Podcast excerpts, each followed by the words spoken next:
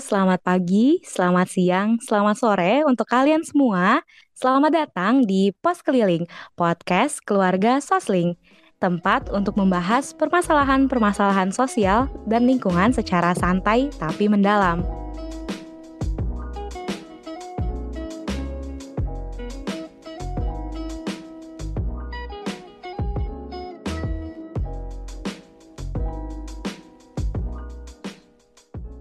Halo, halo, balik lagi sama gue Mita di Pos Keliling edisi bulan April 2021. Gue mau ngucapin selamat pagi, selamat siang, selamat sore, dan selamat malam bagi kalian semua nih yang lagi mendengarkan Pos Keliling. Nah, seperti biasa, Pos Keliling selalu hadir di hari-hari besar Nah, pada bulan April kali ini tentunya kalian udah nggak asing dengan Hari Kartini kayak gue sebagai cewek nih pasti bangga banget dan pengen banget nih seperti sosok Ibu Raden Ajeng Kartini. Nah tentunya gue di sini nggak bakal sendiri nih, bakal ditemenin sama satu orang wanita hebat, wanita tangguh, wanita keren IPB. Jujur aja nih, gue ngefans banget sama kakak ini. Nah kakak ini namanya Kak Halimah Wafiah. Beliau merupakan Menteri Kebijakan Nasional BMKM IPB Kabinet Zilenial. Keren banget gak sih? Menteri Kebijakan Nasional. Mungkin langsung saja kali ya kita sapa kakaknya. Halo Kak Halimah. Halo semuanya. Halo. Gimana nih Kak kabarnya Kak? Alhamdulillah baik. Alhamdulillah capek tapi uh, terus semangat. Nah, BTW nih Kak, uh, bulan ini kita bakal ngerayain Hari Kartini nih, tepat tanggal 21 April. Kalau misalkan kita melihat-lihat Hari Kartini dari dulu mungkin identik dengan kita pakai baju kebaya atau kita adain lomba spesial Hari Kartini nih. Tapi sebelum kita melangkah lebih jauh nih Kak, boleh mungkin Kakak perkenalan diri terlebih dahulu nih. Mungkin kayak lebih menjelaskan siapa sih Kakak gitu. Oke oke. Oke deh, kenalan silakan. lagi aja kali ya. Oke, halo teman-teman semua. Uh, kenalin, nama gue Halimah Ovi Hadilah. Biasa dipanggil Halimah sama teman-teman. Gue mahasiswa tingkat akhir semester 8, masih ngerjain proposal penelitian, nyambi di BMKM, bantu-bantu di Kementerian Kebijakan Nasional. Mungkin uh, kesibukannya itu aja sih selama ini kerjaan skripsi sama BEM, bantu-bantu orang tua di rumah. Itu aja sih. BTW kakak lagi di Bogor atau di rumah nih kak sekarang? Kebetulan orang Bogor, jadi Oh orang Bogor. Kuliah nggak kuliah emang ada di sini, iya. Wah, berarti uh, kampung halaman ya Bogor ini ya, sekaligus iya. tempat menimba ilmu. Iya betul. Oke, nih uh, satu hal yang aku tertarik nih sebelum kita bahas-bahas lebih lanjut tentang Kartini nih Kak. Kenapa sih Kak alasannya Kakak tuh mendaftar jadi Menteri Kebijakan Nasional? Sedangkan setahu aku ya Kak, selama tiga tahun aku kuliah di IPB itu kayak menteri-menteri Jaknas tuh selalu cowok. Apa yang mendasari Kakak sih sebenarnya jadi menteri gitu? Bertekad untuk menjadi menteri. Gimana nih Kak? Hmm, sebenarnya udah pernah ada menteri perempuan. Ini ngasih tahu dulu nih. Jadi sebenarnya udah ada pernah ada menteri perempuan di kebijakan nasional itu di angkatannya 52. Jadi uh, apa namanya? Sekretaris kementeriannya itu diangkat jadi menteri ketika menterinya gugur kayak gitu. Itu dulu namanya Kafatia Aziza. Nah, sosok dari Kafatia Aziza ini menurut uh, ku pribadi, menurut gue itu sosok yang luar biasa yang apa ya uh, bisa banget lah dicontoh sama perempuan-perempuan berani yang lain yang mau yang mau mencoba untuk menjadi lebih baik lagi, mau mencoba untuk berani kayak gitu. Dan apa ya? Waktu ngelihat dulu nih waktu masih PPKU ngelihat teman-teman di BMKM ngelihat kakak-kakak tingkat di BMKM yang sangat berani sangat semangat sangat berdaya gitu ya men-trigger diri lah kayak ih keren banget ya uh, mereka bisa uh, bersuara lebih kencang dibanding teman-teman yang lain, terus bisa melakukan hal-hal yang mungkin uh, apa ya di luar nalar kita gitu. Kadang kita nih suka insecure nggak sih ini kayak nih kita nih sebagai perempuan ya, sering nggak sih perempuan. ada, iya ada kayak insecure insecurenya kayak gitu kan. Nah, jadi uh, mulai mulai apa ya, mulai dibangunlah keresahannya di sana. Dan toh juga kebetulan tahun lalu itu uh, gue kan bagian dari Jaknas juga di bendahara kementerian di tahun lalu di kabinet suara cita. Jadi yep, uh, apa ya, mau sedikitnya melanjutkan uh, perjuangan dari kementerian tahun lalu kayak gitu. Tahun lalu udah pernah melakukan apa terus uh, Bismillah dia dilanjutin. Dan toh juga punya gitu ada keresahan apalagi uh, terkait perempuan terkait isu-isu keperempuanan juga terkait isu-isu nasional yang lain. Jadi kayak oh punya keresahan nih pengen pengen apa ya pengen ambil andil lagi lah dan punya semangat punya pikiran yang mau banget disalurin terus ya kenapa enggak gitu kenapa enggak uh, dicoba dulu. Pasti ada jalan walaupun ya sangat sangat susah gitu kelihatannya. Apalagi pas dulu sebelum yeah. daftar tuh kayak ini bisa gak sih? Kayak Ih, iseng banget gue daftar di sini gitu. Tapi kayak Bismillah dicoba dan nggak sempurna nggak sempurna. Di jalannya nggak sempurna. Sampai hari ini sampai hari ini walaupun udah beberapa bulan berjalan banyak banget cacatnya banyak banget uh, apa ya alfanya gitu banyak banget uh, prematurnya. Tapi ya uh, dicoba lagi diperbaiki lagi dan ya mungkin bisa jadi sejarah untuk diri sendiri. Gitu sih. Nah ngomong-ngomong tentang hari kartini nih kak. Kan uh, kartini tuh terkenal banget sebagai sosok yang memperjuangkan hak-hak wanita gitu saat waktu masih zaman-zaman dahulu nih. Sebenarnya kakak ada nggak sih uh, kayak panutan apa yang kakak tahu gitu dari Ibu Kartini yang menurut kakak tuh uh, harus banget perempuan contoh gitu? Oh, Oke. Okay. Atau dari diri kakak sendiri ada nggak sih yeah. kayak pengen gitu loh kayak jadi Ibu Kartini modern? Uh, apa ya kalau misalnya ngomongin soal Kartini sebenarnya dari SD kita selalu ngulang-ngulang uh, momentum ini selalu ngulang-ngulang hari ini gitu kan. Kayak ceritanya udah ada di mana-mana kayak gitu kan. Jadi kalau misalnya aku di sini cerita panjang lebar juga mungkin gak bakal muat dan juga aku pribadi nggak nggak hafal gitu. Gimana ceritanya bisa uh, sosok Ibu Kartini ini sangat menginspirasi gitu. Bisa dilihat dari eh, buku-buku uh, atau mungkin dari googling kayak gitu kan. Tapi kalau misalnya boleh untuk uh, menyampaikan kayak gitu ya yang paling gue highlight dari sosok Ibu Kartini yang bener-bener uh, bikin gue kagum sama beliau adalah di mana beliau ini uh, sangat memperjuangkan untuk meyakinkan orang-orang betapa pentingnya pendidikan bagi kita gitu dan khususnya bagi perempuan. Kayak pendidikan tuh itu nggak sih uh, kayak segalanya gitu. Karena itu tuh iya, benar-benar berpengaruh ke gimana kita mandang hidup. Kalau misalnya ya, kita kita ngomongin soal perempuan nih misalnya ada perempuan yang bilang ya gue nggak mau kerja gitu. Gue nggak mau berpenghasilan yang uh, tanda tanda kutip bekerja. Nah sebenarnya kalau buat gue pribadi gimana gimana? takut suami ya, iya. duh jangan deh. Iya tapi tapi intinya tuh kayak kalau ngomongin pendidikan uh, nyambungnya tuh nggak nggak cuma ke kerja gitu. Kayak mungkin mungkin nyambung ya antara pendidikan dan dan pekerjaan.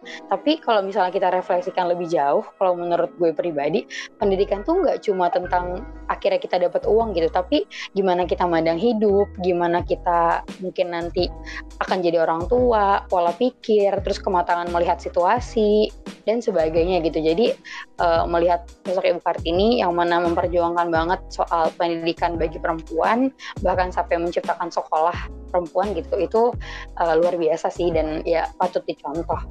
Itu sih. Ya berarti uh, gak ada tuh namanya lagi kayak ah lu nggak usah tuh sekolah tinggi tinggi nanti uh, suami lu minder gitu. Itu nggak banget ya kak. Justru karena kita berpendidikan tinggi justru nanti bakal menghasilkan generasi-generasi yang lebih oke okay gitu buat Indonesia. Iya bener banget sih, banget iya bener banget. Emang dipikir ngurus anak nggak pakai ilmu? Ya pakai iya. pendidikan yeah. lah Nah ya bener banget. Duh gue itu kayak uh, unek-unek dari dalam diri gitu. Nah kak ngomong-ngomong RA Kartini nih.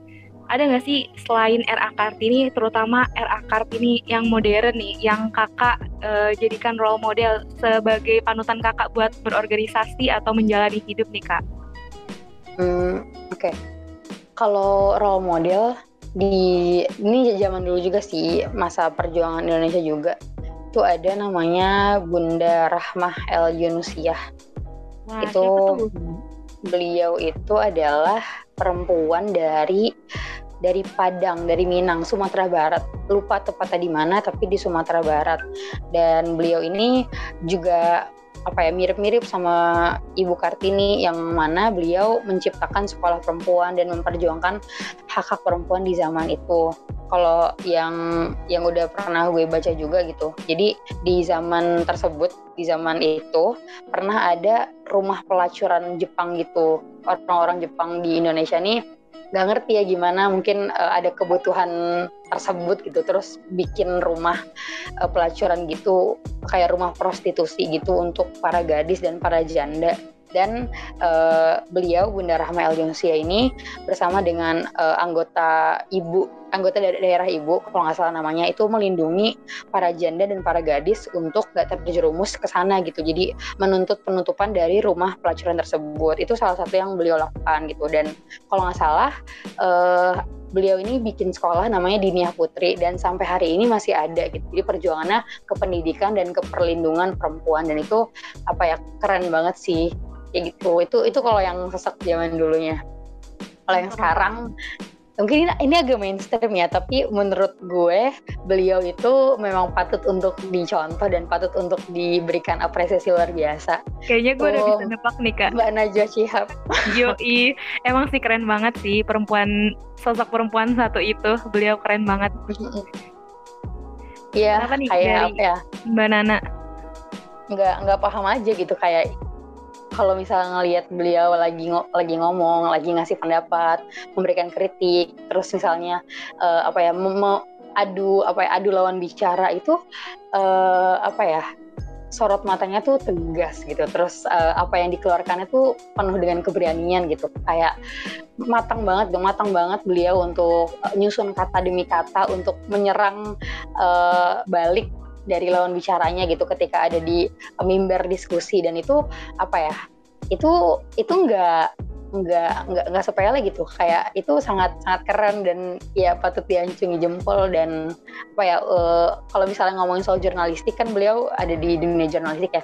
Nah dunia jurnalistik tuh menurut gue sekarang itu bener-bener jadi sosial kontrol Indonesia banget gitu. Jadi sosial kontrol negara kita gitu. Kayak ada yang pernah bilang nih bahkan kayak uh, waktu itu pernah ada narasi yang agak me, apa ya, menyudutkan mahasiswa. Kayak intinya menyepelekan mahasiswa. Ke mana sih mahasiswa gitu?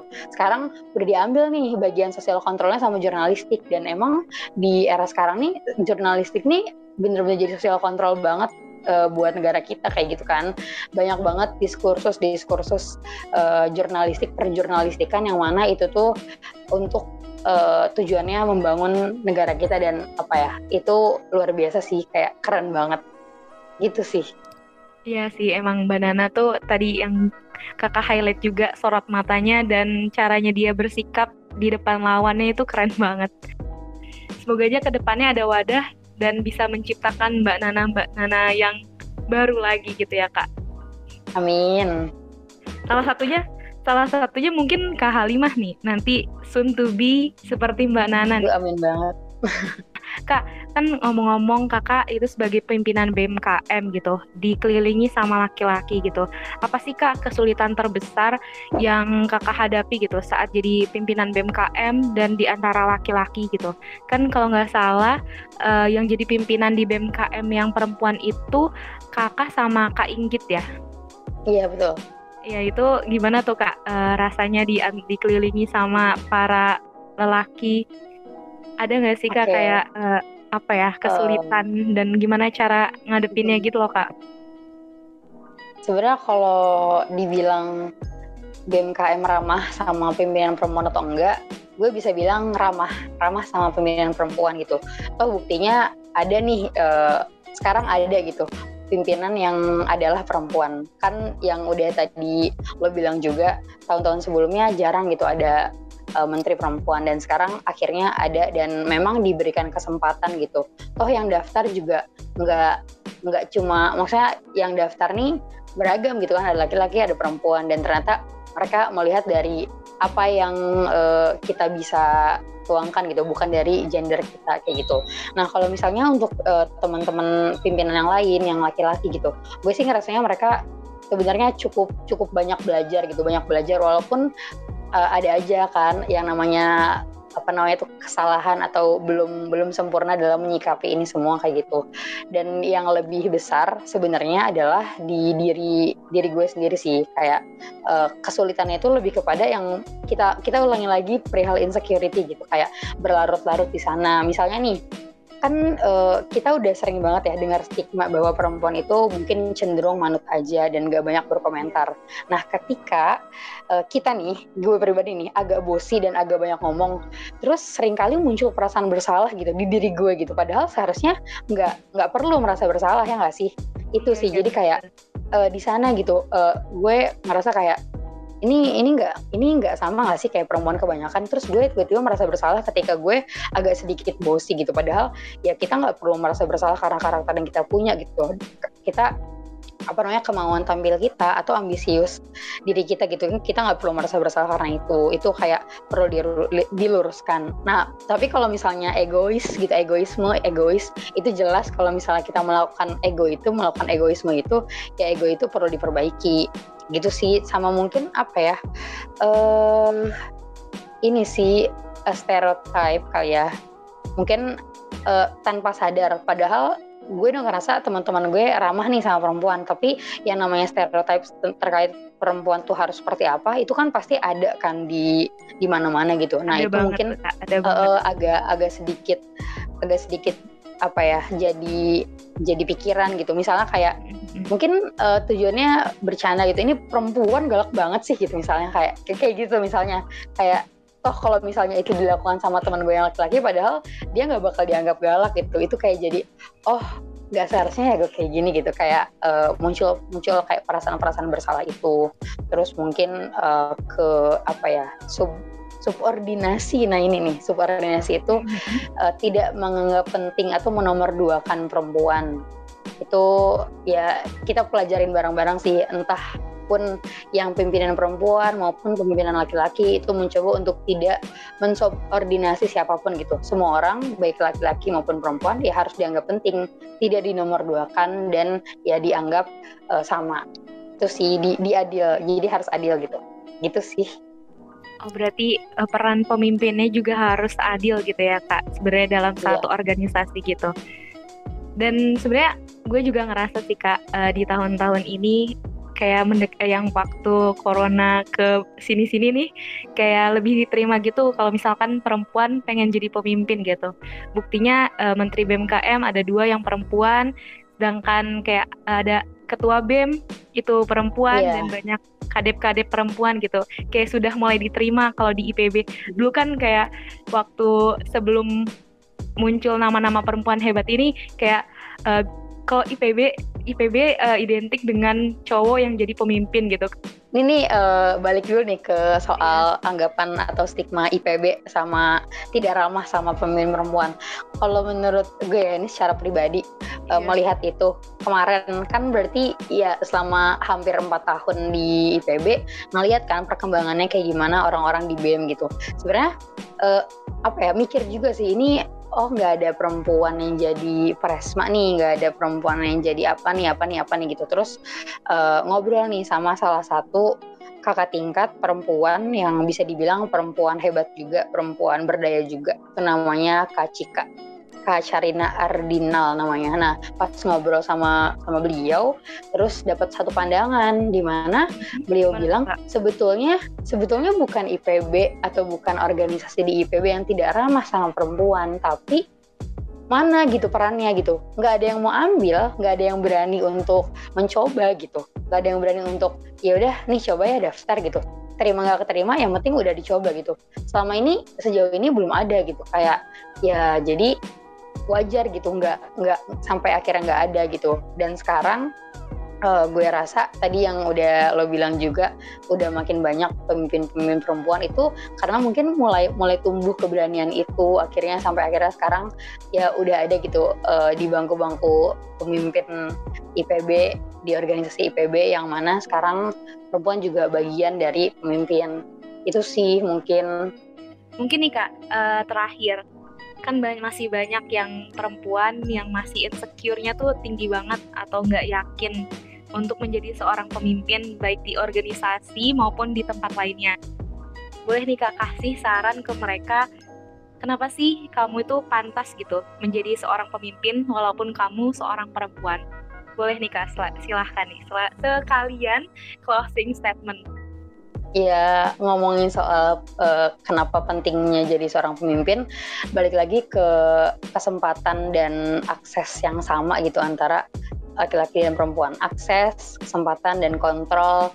Ini nggak cuma ngomongin soal pemimpin, tapi uh, kesempatan mana pun dan akses mana pun gitu. Itu ngomonginnya balik lagi soal keadilan. Dan kalau misalnya ngomongin soal keadilan, menurut gue keadilan ini menjadi penting karena dengan dengan adanya keadilan ini baik laki-laki maupun perempuan itu dapat menjalankan dirinya uh, sebagai manusia yang utuh gitu kayak apa ya kita nggak perlu nggak perlu kayak marah-marah lah kenapa perempuan harus A, kenapa laki-laki harus A gitu.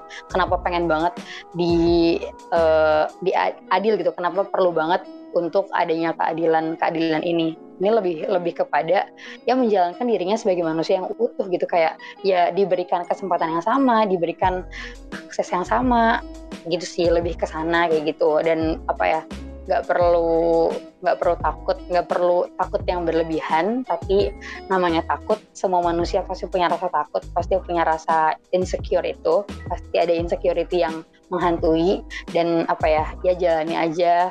Harga diri kita tidak ditentukan oleh orang lain.